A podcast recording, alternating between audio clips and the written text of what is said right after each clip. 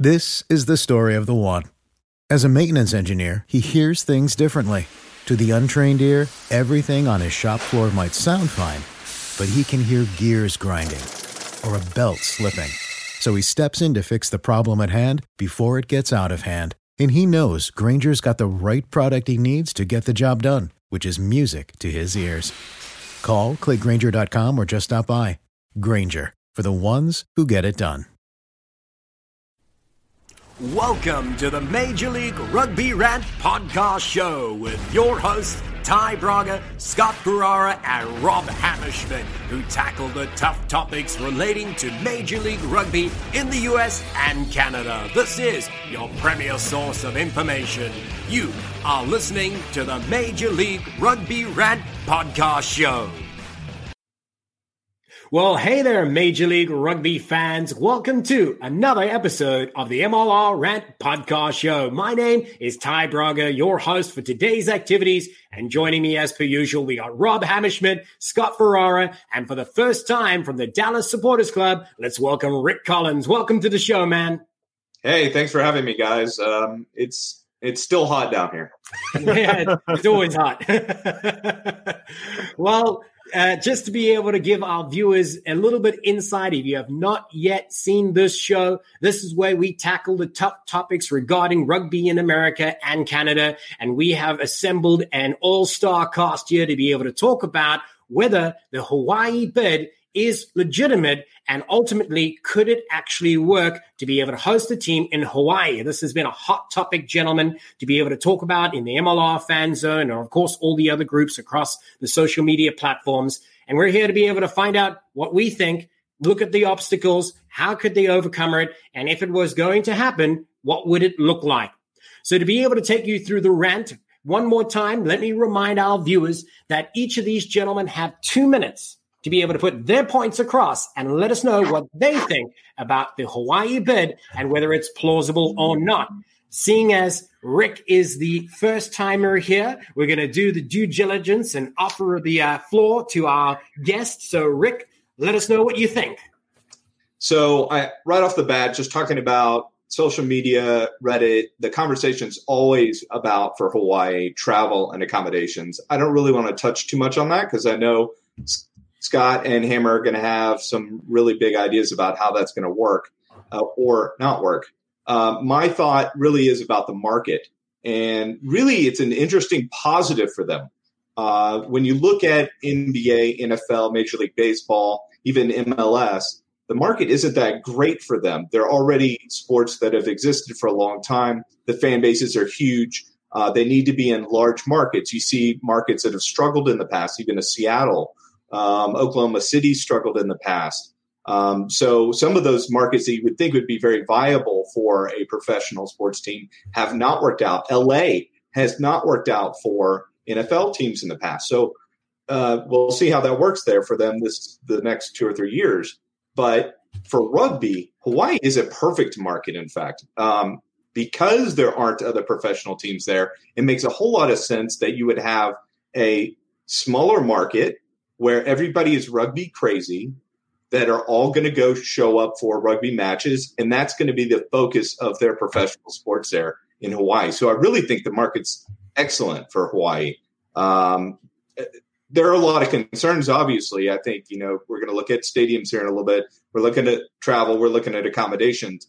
But overall, in terms of the people that are there, the people that are going to be their fan base and potentially their players, I think it's great for Hawaii.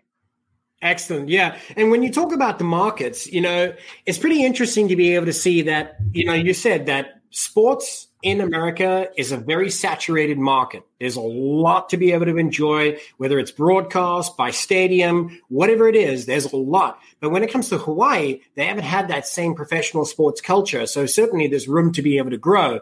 And given the investment that's required for, say, an NFL team as opposed to an MLR team, it's vastly different. So it makes it more feasible in that manner. So I definitely hear your point there.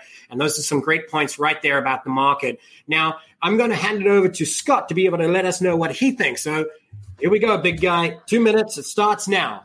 Okay, so we know there's a bid, right? So that's something we can all agree on. There, there's a bid for Hawaii to have this team. Um, the owners have to now are going to eventually go to a vote at some point in time, which is part of their structure. Um, so, in my mind, for a Hawaiian team to happen right now, um, they have to give some type of concession, right? We know they're obviously going to be in the Western Conference. So, what does that mean for teams like RUNY, teams like Toronto, teams like NOLA, going all the way across just not the United States, then the flight to Hawaii? That opens up an interesting thing in Glendale. Glendale has a stadium, they have all the facilities there. So, I'm wondering if the, the the concession they give is when they have to play the East Coast teams and it's a home match, they go to Glendale to play it. Um, I think that gives the opportunity for everybody else um, in the MLR or the other fans to, to come see the Hawaii team. Because honestly, if, if you told me Hawaii was going to play in Glendale, that's not a bad flight from New York. I'd like to see them play. I'd like to see them play RUNY. Um, the time zone would be a good for a prime time game. So we can have Hawaii in prime time instead of, let's say, you know, for Hawaiians, it's, it's, you might not be the best, but for the other markets, if they're playing one or two East Coast teams, it'll be better. Um, so I think it depends on the concession they're going to give, and I think that concession is something that the East Coast owners will say, you know, they're really giving us the opportunity to play them and and not have the expense. So let's let's take a shot on it. So that was that's my big thing. Yeah, and I completely agree with you. If you're going to be able to to put yourself in a position that you want to be as successful as possible in the league, you have to be able to get the buy in from all the other teams. So you have to make it as easy and convenient for them without in- allowing them to incur additional expenses just because another team had joined the league. Ultimately, if that went to a vote, and I was one of those owners, I'd go, well, now my rugby is more expensive and it becomes a harder model to be able to support. So why would this be advantageous for us to be able to include Hawaii? So you brought up a great point there, Scott, is that if you found a neutral venue that could mitigate some of those travel and accommodation costs, of course, Colorado Infinity Park is a great venue that's already uh, been host to the Colorado Raptors. And in their absence, what a great way to be able to fill a void in part, at least. Now, we do know they have a partnership with the USA that we've previously spoken about in one of our previous episodes. You can go ahead and check that video in the link up over here, somewhere here, probably over here.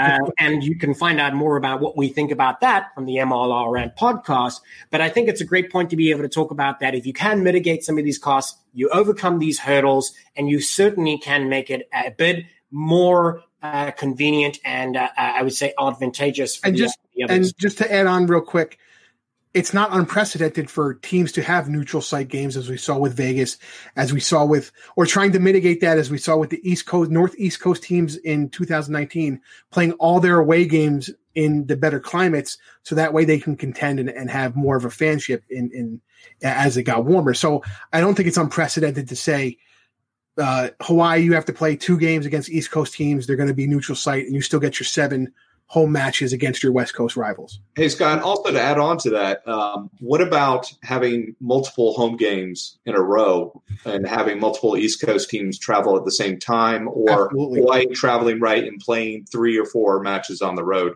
altogether? Absolutely. I think that's what they're probably going to string uh, when they, I mean, if they do a Texas run, let's be honest, why wouldn't they play every Texas team one yeah. week, one week, one week and bang them out? And it's almost like they become a touring side in that manner, though. And if you and, want, uh, to, yeah, I mean, talk about big four, yeah, I'm going to give we're going to give Hammer his time, but if you want to just talk about big four markets, Rick made a good point. Look at the um, um, the Golden Knights in Las Vegas. NHL has a, a smaller fan base in the market, and that worked for Las Vegas, who has a transient population. If you only mm-hmm. have to fill a stadium, you know, in NHL, a 15,000 seat stadium is considered medium, um, medium to smaller size.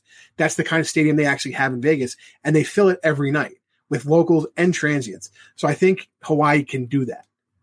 Right, absolutely.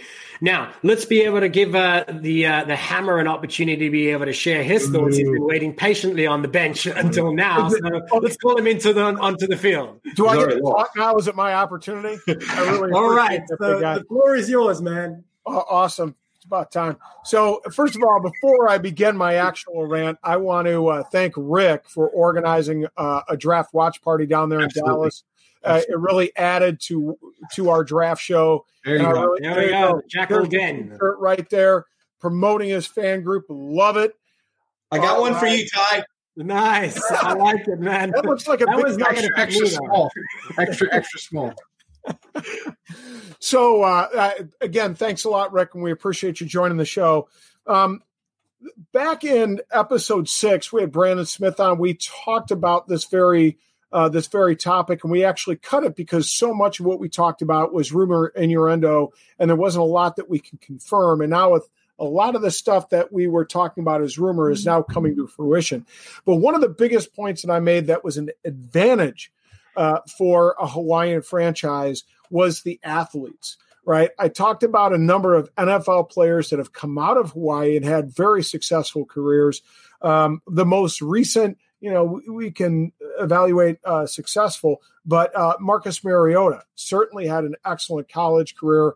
Um, I think he was Heisman Trophy winner, and uh, obviously Tua is coming out. He'll have his first professional season here in the NFL if it kicks off, of course, um, this upcoming season. So there's there've been some really strong and excellent athletes that have gone the NFL route. So clearly they have athletes that can that can uh, participate. Um, but we also see we talked to Psalm Wooching just uh, recently, a couple weeks ago.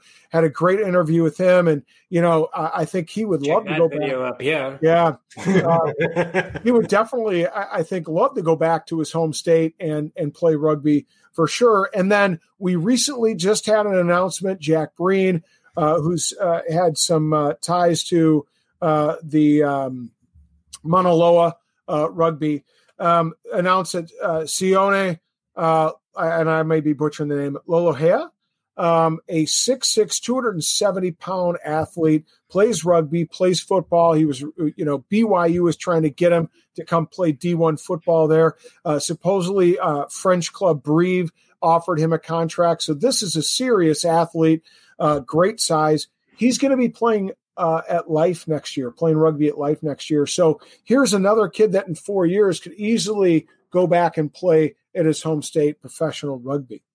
Um, having said all that, uh, there's one challenge, and that is, um, and I think we talked about this too in that episode six. Uh, that is uh, infrastructure. Um, the the rumor is that they're going to be playing at Aloha Stadium, but we know that Aloha. Uh, it's been pretty well uh, indicated in a variety of news sources that they're actually going to be doing some infrastructure changes there. Um, you have a 50,000 state stadium, states seat stadium. Um, you know, even a great crowd of of you know seven or eight thousand is going to get lost in a stadium of that Right. size. The the the news is that they're going to downsize it to thirty five thousand, but again, that's a little too big for rugby right now, where the MLR is at. Maybe in twenty years, like the MLS has progressed to the point where they're filling a thirty thousand state stadium, but right state seat, Jesus, That's because you're talking for like seven or eight minutes. This is going to be the Why outtake thing. make It's like up me trying to the say time Rooster that I lost Booster on the first back in of rant? episode two. Ter- terrible touches. He's getting terrible touches. Had way too long. but uh, but what we do know is that they're talking about in this plan 150 million dollars. It's going to be expensive. Uh, it's going to take, I think, three years. Um, but they're going to put in hotel and housing and retail space. So you know, if this comes to fruition, could be a great opportunity. But boy, there are a lot of things that have to come into place and fall into line in order for that infrastructure to happen. All right. So first of all, yellow card. Uh, okay, so I'm going to resign myself. I won't be winning this, but you know what? I always have this. It's why I brought the mug. No matter what, I am the. How much did that ever. cost, Hammer? How Uh, when you bought it, I how don't much? know. It was was given to me. Look at the Oh. size of it. It's far bigger than the trophy, so I'll take it. I gave you the advantage because I could see that it was good play, but you got, you know, I got to be consistent in the calls. But I want to return to a couple of your key points there, Rob. So I'll start at the end where you'd spoken about the stadium. Now, of course, the stadium plan is to be able to reduce the seats, is to be able to add a hotel, training facilities adjacent. So yeah, it's an aging stadium that could be updated with a lot of money and a lot of time. However, in the interim, you would have to imagine that they would find a smaller stadium that eventually, if they decided to move into the larger stadium, could be possible. And it should be under probably a, a 10,000 would be something that they would look for. Um, Rick, I see you with your hand up. I just want to be able to hit a couple of points in response to, to what uh, uh, Rob had mentioned. So talking about stadiums, it's not unlike if we're going to talk about Aloha being far too large, you could think about the Coliseum for the Giltinis and bring up the exact same argument. So, you know, is this really a point of, of, of obstacle? I mean, are they just being overly ambitious? I mean, obviously, time will tell. Uh, the other point that I wanted to be able to bring up was about the athletes. So you hit a nail on the head is that there are some pretty big boys in the Pacific Islands. So to be able to tap into a player resource that is untapped, actually, I should say, an untapped player resource like the Pacific Islands of Hawaii and maybe even across, further across to Samoa, Tonga. Um, you know, of course, I love it. Eddie Jones said it best recently on a show in New Zealand. You know, New Zealand rugby is the best in the world because it has the greatest academy of Samoa, Tonga. so it's almost as if these players are genetically engineered to play rugby. They're strong, they're mm-hmm. fast, they're great with the ball in hand. So, yes, athletes are going to be fantastic They can come from Hawaii, grown, homegrown talent. And the other thing is, is that they very seldom actually find a transition from playing any sport at college level or at high school level to a sport in the US because of the difficulties of travel and all of that stuff. Um, so maybe it can work in their favor again as building off what Rick had said, is that lack of other professional teams can be a great advantage to rugby. So, yeah, so let me just add, you know, something that needs to be said. Uh, I did a little research on on uh, Cam Kilgore, and, and he's had a lot of involvement with mentorship of young rugby players, and I I don't think we can understate the value that that would have in the in the Polynesian culture that develops down right. there loyalty is important and family is important and all those things are hallmarks of what he's developed in his mentorship. And so there's going to be a lot of loyalty i would think that he'll be able to build uh, with the young rugby players down there that could see them come back from you know college rugby into the professional ranks if a team is developed in hawaii Right. So, just for the context of the conversation, you mentioned the name Cam Kilgore. So, for those of you who are not familiar, this is a person that is linked to Kanaloa uh, Hawaii Rugby. It is rumored that, in fact, the name of the new team, should it move forward and actually become a successful MLR team for 2021, would be named uh, the Kanaloa Hawaii team. So I just wanted to be able to give people mm-hmm. context there, but I know that Rick had a point that he wanted to bring up. So let's go head over to you again. Yeah, so uh, I think when you talk about infrastructure and you're talking about, you know, trying to shrink the size of the stadium there to fit, you know, there's the options that Oh Glory DC has taken, that Life has taken is, uh, you know, find a school uh, that's got a soccer field and take it over, right? Mm-hmm. Or in an older field that's in need of some work and and you know put it together for three years before you can move into a smaller state, you know, smaller right. professional stadium. Right. Um, and the OGDC. The problem I think you have it why is there aren't that many, right? I mean, the only other professional stadium is War Memorial Stadium, and that thing was built in 1955. There, you're just not going to play there. Uh, so I, I, think mm-hmm. that's a huge challenge uh, for them, as you were mentioning, uh, Hammer earlier. Yeah. And, you would have to imagine as well that they'd be looking for something with natural turf, not uh, an artificial turf as well. That's another key point there. Sorry, Rob, to interrupt. Yeah, no, it, and and Rick, you make a great point there. Let's not forget that NOLA played for the first two seasons. They played at a high school stadium, yeah. right? Uh, and it wasn't until they moved into the gold mine that they were in a more professional setup. So it, it is not out of the realm of possibility. Right. Absolutely. I agree. So when we talk, look, just to recap for a moment for those viewers, perhaps just tuning in and for those looking for a little bit of a greater understanding, if Hawaii was to be able to have a team, which right now, the only thing that we know for sure is that there is a bid that has been placed. Now, to give people also greater understanding there, that means that they have asked essentially to be a part of the MLR and however would still go to a majority vote between the league owners to be able to validate whether they're in or not. But any city can go ahead and make a, a, a bid. That's that's there's no real restriction there. However, to be able to do so, you have to have an incredible amount of investment. You have to be able to have all of your partners that are lined up. You have to be able to have a clearly uh, marked out business plan. You need to be able to be have a plan to be operating. I think for its three years And just to give people a context, your franchise fees alone are in the millions each season. So you might be looking at somewhere in the ballpark of about seven to nine million dollars uh, just to be a part of the league, even before you've paid a single salary. So it is a big venture to be able to tackle. It is a massive thing to be able to do. As the league progresses and matures, they ask for more from those teams coming in so they can, of course, secure a future for them to be a part of it. Because what the MLR doesn't want is a team for one season and disappears the next. So when we talk about some of these challenges, what are some of the ways that they might be able to overcome it? And I'll open it to the floor, whoever wants to jump in. Well, I just want to jump in on Rick's about about War Memorial Stadium. I mean, right. Lambeau Field was, I think, opened in 1957, and, and they have renovated it, you know, obviously. So I think that maybe, you know, a small contribution to War Memorial Stadium just for maybe you know two or three years to get them started is something they could do.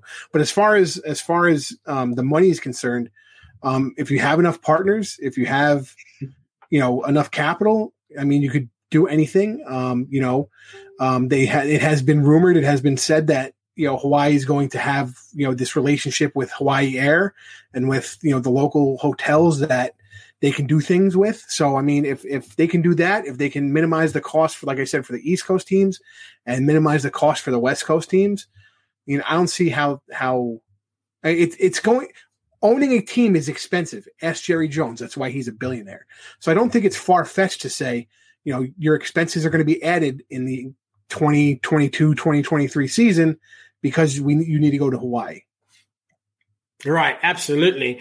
I mean, it, it's you have to look at it from almost every possible angle to be able to to to make an advice or an informed decision. So it's not going to be easy to be able to present their case, uh, and it's not going to be easy to be able to convince others to be able to say, yes, we want Hawaii in.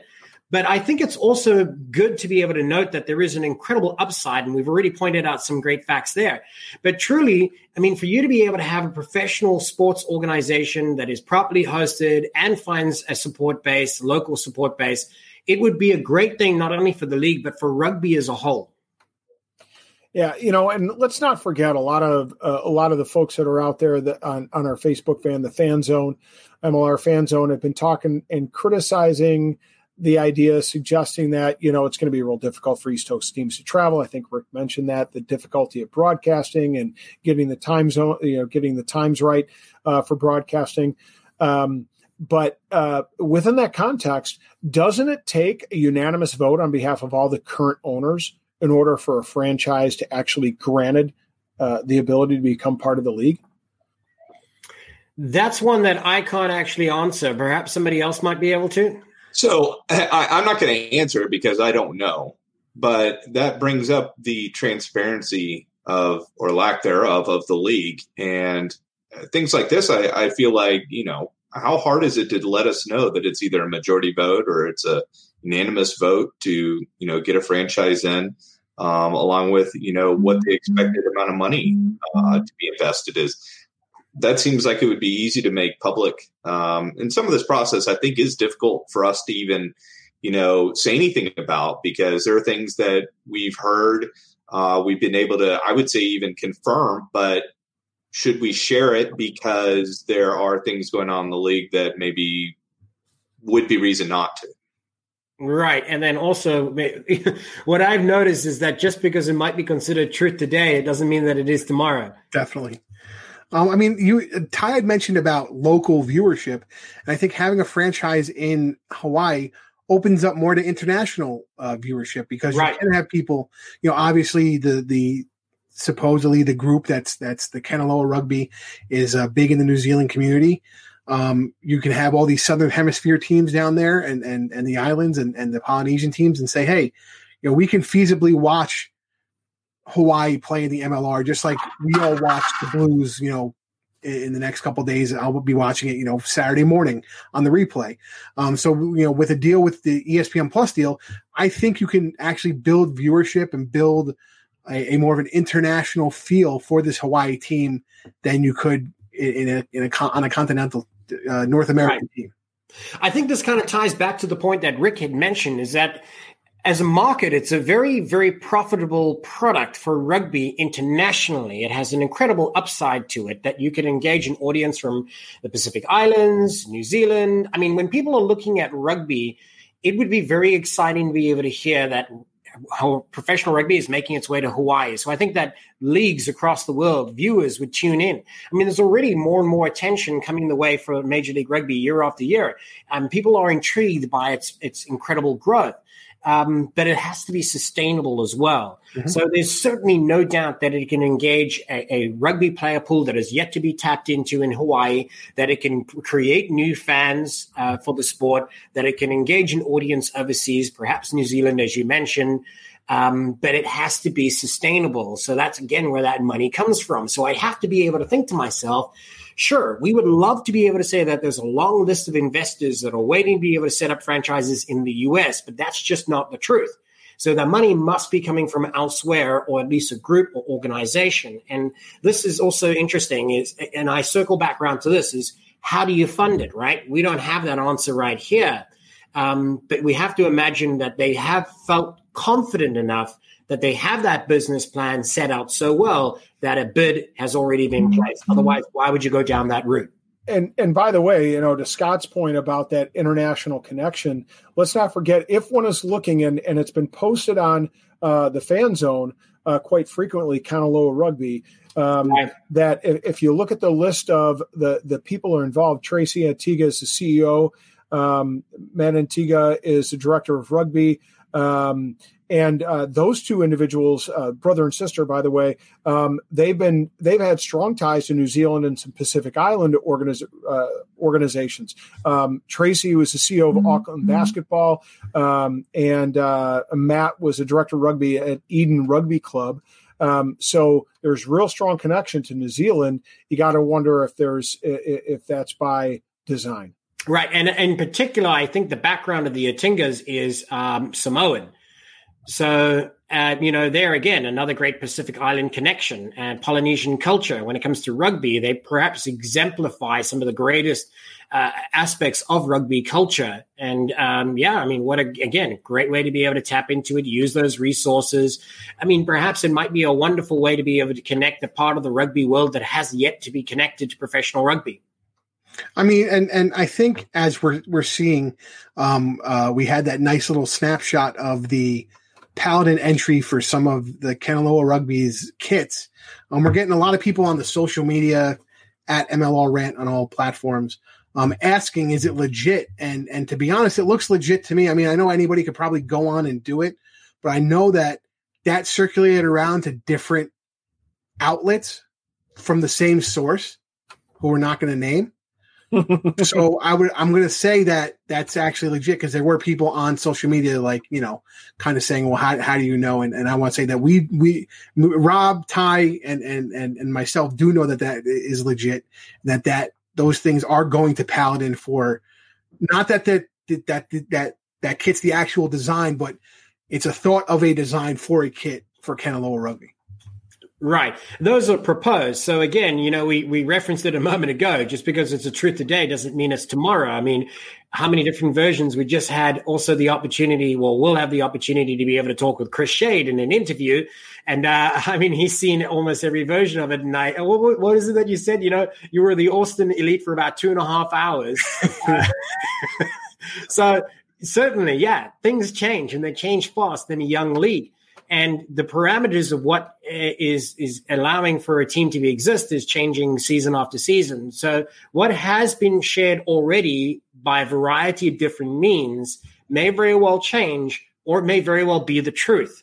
We don't know until, of course, a vote is made, and of that of that note, we don't know when it's going to be made. We don't know who it's going to be in favor for.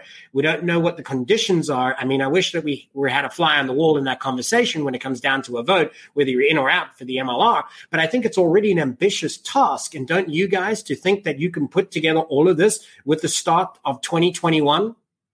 Yeah, it's a little ambitious. And let's not forget that um, even when things get announced by the league or they get put on the league's website, they get changed. I mean, that was the way it was with the draft, but also uh, Rick's own Dallas Jackals. uh, I, I happen to be checking out the web page, the MLR web page one night, and I happen to see that they kind of had a marker for the Dallas Reds. Right. I think it was, and then like a page just holding it. right, and then all of a sudden, and now it's the Dallas Jackals. So we know that things even change from when they're put up on the website and made official uh, from when they actually come to fruition. Yeah, right. I think you know, in a young league, uh, media is challenging. So yeah.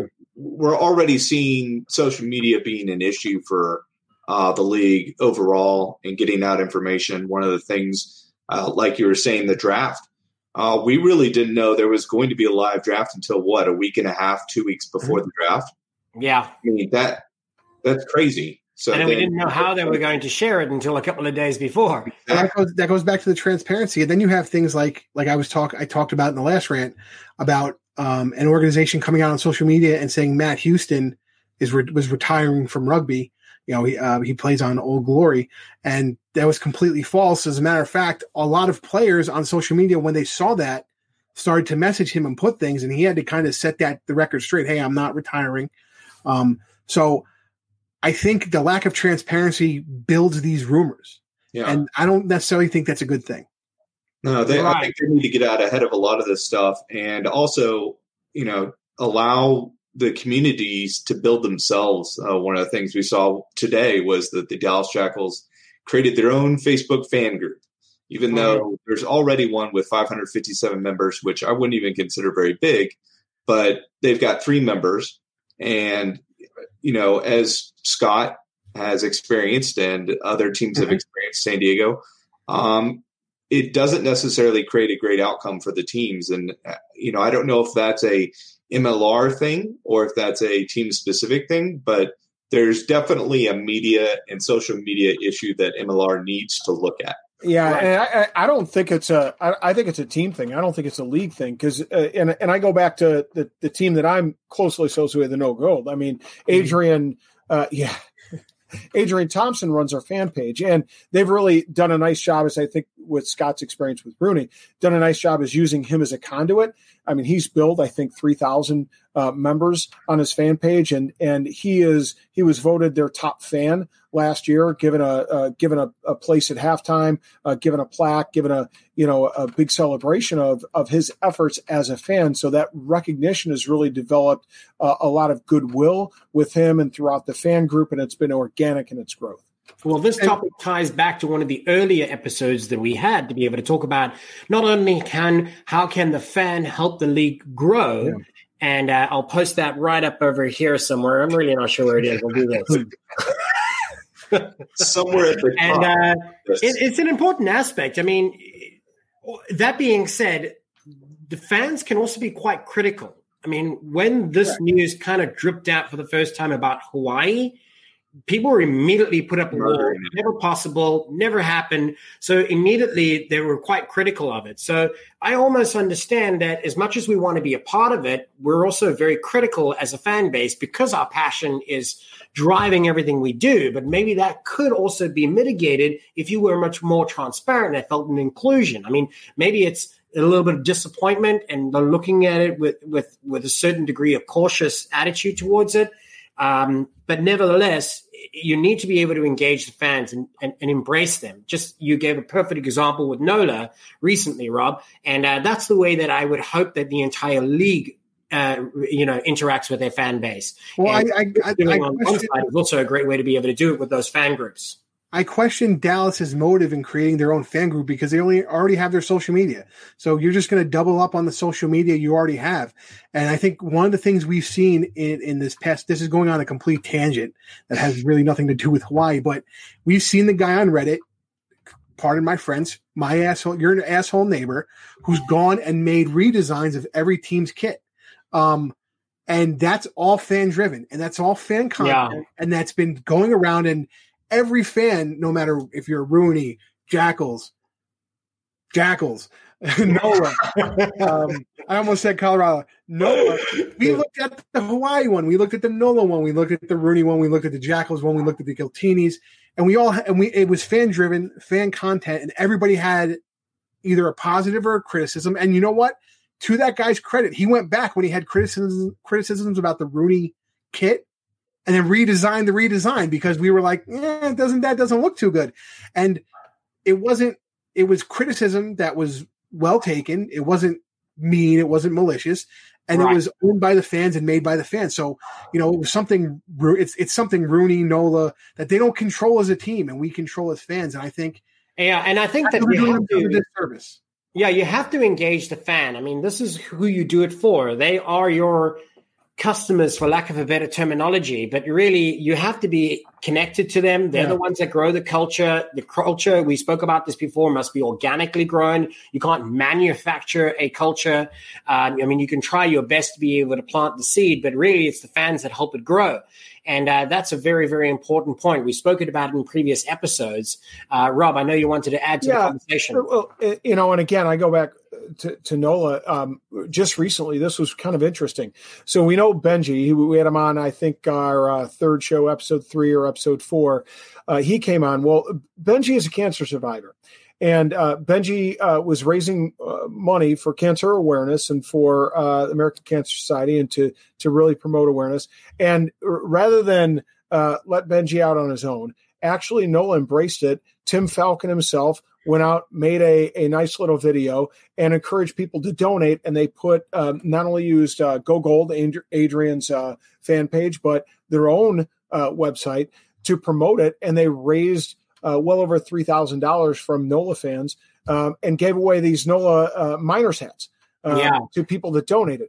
Um, so it was a great way to engage fans in NOLA. It was a great way to promote an important cause, and it certainly ingratiates uh, the fans to the team using the conduits that exist that are organically grown. So, to be able to bring it back onto topic for a moment, how does Hawaii engage the fan? Well, I mean, it has to be fit. Like, get in the MLR first. I mean, RUNY. I know Dallas is the same thing. I'm sure Rick is going to say this next. RUNY and Dallas really came in in 2018. RUNY didn't take the field till 2019. That's where I started to do my thing. RUNY didn't have. You know, RUNY had a CEO and like one guy signed that I knew of, and I hammered home a Facebook group and I started inviting people I knew and I started breaking in and introducing myself to guys like Adrian, you know, to people like Benji, to people like Dylan, to people now like Rick saying, Hey, we're the New York fan, you know, New York fans. We want you to come over. We know you're fans of other teams, but come take a look at what we're doing. And I think that inclusivity of each individual fan club, even though I really don't like the Free Jack fan club for obvious reasons. um, shout, no, shout out to Dylan. He runs a great fan club, but I think again, fan driven, but I don't think it can happen until that vote happens. Yeah, right. and I, I, do think you know there's stuff Kanaloa could do um, in the meantime. You know, putting out uh, you know the kits, right? Yeah. Um, putting out information about what Kanaloa stands for with their with their website and things like that. Um, but they could really use somebody out there who's just um, you know focused on you know, supporting rugby and professionalization in Hawaii, period. Right. Yeah. And whether it's Kanaloa, whether it's, uh, you know, kind of like the LA coast to Giltinis thing, right? It's like, well, somebody wants a professional rugby team in LA. So let's get some fans to get together and create an organization that supports uh, rugby in LA. Right. In that vein, currently, I believe the uh, Kanaloa Hawaii Rugby, uh, so let's say, online campaign has near 4,000 people already on the likes on their page. And that's even without a team. That's just the existing fan base is that it's there or the hype behind it that has driven it, you know, upward recently. But it certainly is a reflection. I mean, when you look at, at, at some teams that only just began, I don't think they had that many uh, supporters already online presence already. So it's a great way to be able to see, engage, you know, what would the reaction be? I'd also have to imagine you'd have to start uh, reaching out to the local clubs, start looking for your players, get them to be able to be a part of it, give them an opportunity to, you know, to be the opening games, uh, you know, get out there and connect with all the, the different clubs make your fans grow them from that ground up. So this is the time to be able to do it. I mean, if there ever is a perfect opportunity to be able to launch your campaign, it's now during these conditions. With everybody excited about it. Well, mm-hmm. Uh, what about this? Uh, to, to Rick's point and Ty, Ty's point, what about really flooding social media, flooding uh, their website, flooding all the fan pages with examples of youth rugby and right. what kind of presence youth rugby has in Hawaii yeah. and how that would translate to development of young players who will eventually be looking to join a, a professional organization. Right. And I would imagine, not that we have any idea of what their, their mission statement is, but I would imagine that has to be a core focus is to be able to grow local talent, uh, to be able to have a Polynesian influence in, in the team structure. So why not already start there and reveal those opportunities? Talk about the, the programs that are existing. So great point there, Rob. I think you can follow that up too. Let's say the vote goes well for them and they realistically can't – compete in 2021, if if I were Kanaloa Rugby, the first thing I would do, I would create a touring side for preseason. We're coming to the United States as Kanaloa right. Rugby. We're coming with merchandise. This is the kit we're going to go with in 2022. This is a touring side team. We're going to hit the East Coast. We're going to hit the West Coast, and and put it out there to all the MLR teams because every MLR team kind of struggles in getting that preseason experience. So hit those markets. Hit New York. Hit LA. Hit NOLA. Hit Atlanta. Only, yeah, I would build on that. Just as the Tasman Mako came to be able to play uh, Sabercats and uh, who was it uh, Seawolves, mm-hmm. uh, they made their way across here. Imagine being able to take your Hawaii team across to New Zealand if it has roots there in its campaign already, and to be able to take your brand there and build your culture from the Pacific Islands and New Zealand abroad you know, what an amazing way to be able to engage a broadcast community of your own. So you not only would you have the packaged product of rugby uh, itself, but you'd actually be saying, well, look, we've got an audience of X amount that we're able to engage and bring as viewers to the MLR. Now you have a more profitable and marketable brand and product as a result. Um, and you know that could be another great uh, uh aspect. If they don't make this a successful bid, a way that you can build a platform for the next opportunity. So one of the other things that uh, that I wanted to be able to bring up is that if they had to be able to have a team that would be able to be uh, playing in 2021, where would they get their players from? Well, you have to understand that recently there was a expansion draft where the Raptors had moved many of them across to Dallas, many of them across to LA, and those that are now, I believe it's the, the it was already, and Scott confirmed me, by now all players should have signed new contracts. Is that right? Uh, uh, um, this past Monday was the deadline to re-sign with a team. If you have not re-signed, you don't become a free agent until two weeks later. I think it's the July 14th. Right. So let's say that obviously not everybody's found a place. Certainly in the Raptors camp, I know that's not the, the case, as we recently had Sean Yukubin who explained that he's going to be a free agent and hopefully he finds a home too.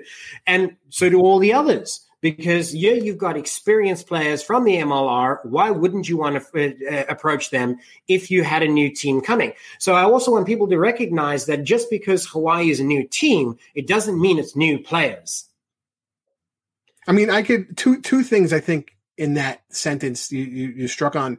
Looking at the timing of the way free agents are working, we have to assume that there will be a vote sooner rather than later because if they want the new franchise in, they have to give them equal shots at all these free agents, guys on the Raptors, guys on all the teams that might want to say, "Hey, I want to give it one more shot." Um, you know, I've I've been working from home during COVID.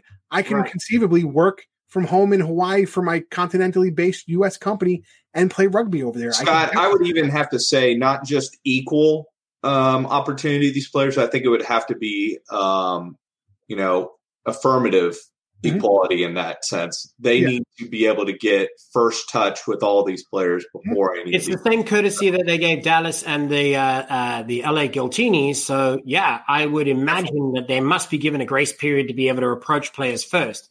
Yeah, so I'm gonna, that's what I'm saying for the timing portion. So I we're gonna I'm going to assume I don't know about you guys that that vote's gonna be quicker rather than later. Right. Um, so you have to be able to assume, as you so rightly pointed out, Scott, that uh, that if if the time to be able to re-sign your players under contract for your club has passed and they can become free agents two weeks after that, then yeah, it must happen in the next two weeks, right? Is is there, is that part of a greater plan that we just hasn't been released? Uh, you know, Rick talked about uh, the fact that the league keeps a lot of things very close to the vest, and maybe that's part of a plan. Maybe that there's um, that that's part of the idea that here in two weeks those players are released to the rest of the league, and we're going to give Hawaii if the vote goes well for them, we're going to give Hawaii a first shot to sign all those players. Yeah, I, I otherwise it doesn't make sense to hold these players back from communication with these teams for another two weeks. It just that just seems real silly. So it has to be in in uh, combination with that vote. It has to be. Mm-hmm. And because of tight deadlines, I can see why MLR is hesitant to say anything.